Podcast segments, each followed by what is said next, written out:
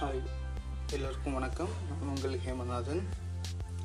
ஒரு ஊரில் வந்து ஒரு விவசாயி இருந்தாராம் அந்த விவசாயி மலையில் வந்து குச்சி பொறுக்கிட்டு இருந்தார். அப்படி ஒரு மலை உச்சியில் ஒரு நாள் குச்சி பொறுக்கிட்டு இருக்கிறப்ப அங்கே ஒரு கழுகு கூட்டை கண்டார்.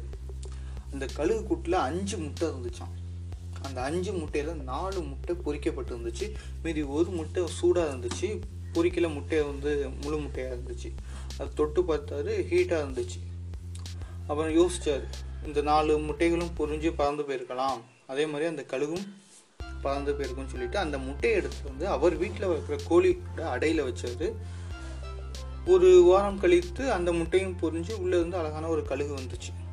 அந்த கழுகு தன் கோழி கூட்டங்களோட சுற்றிட்டு இருந்துச்சான் அப்படி எல்லா கோழிகளும் சுற்றி திரியும் போது வானத்தில் ஒரு கழுகு பறந்து வரவும் எல்லா கோழிகளும் பயந்து போய் ஒளிஞ்சிக்கிட்டு அதுபோல் இந்த கழுகும் ஒளிஞ்சிக்கிட்டு இதே போல் பயந்து பயந்து ஒளிஞ்சிக்கிட்டே இருந்திருக்கு.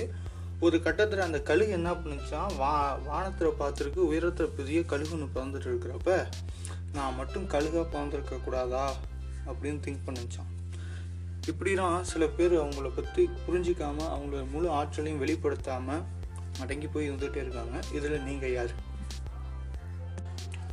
இணைந்திருங்கள் ஹேமநாதனுடன். நன்றி.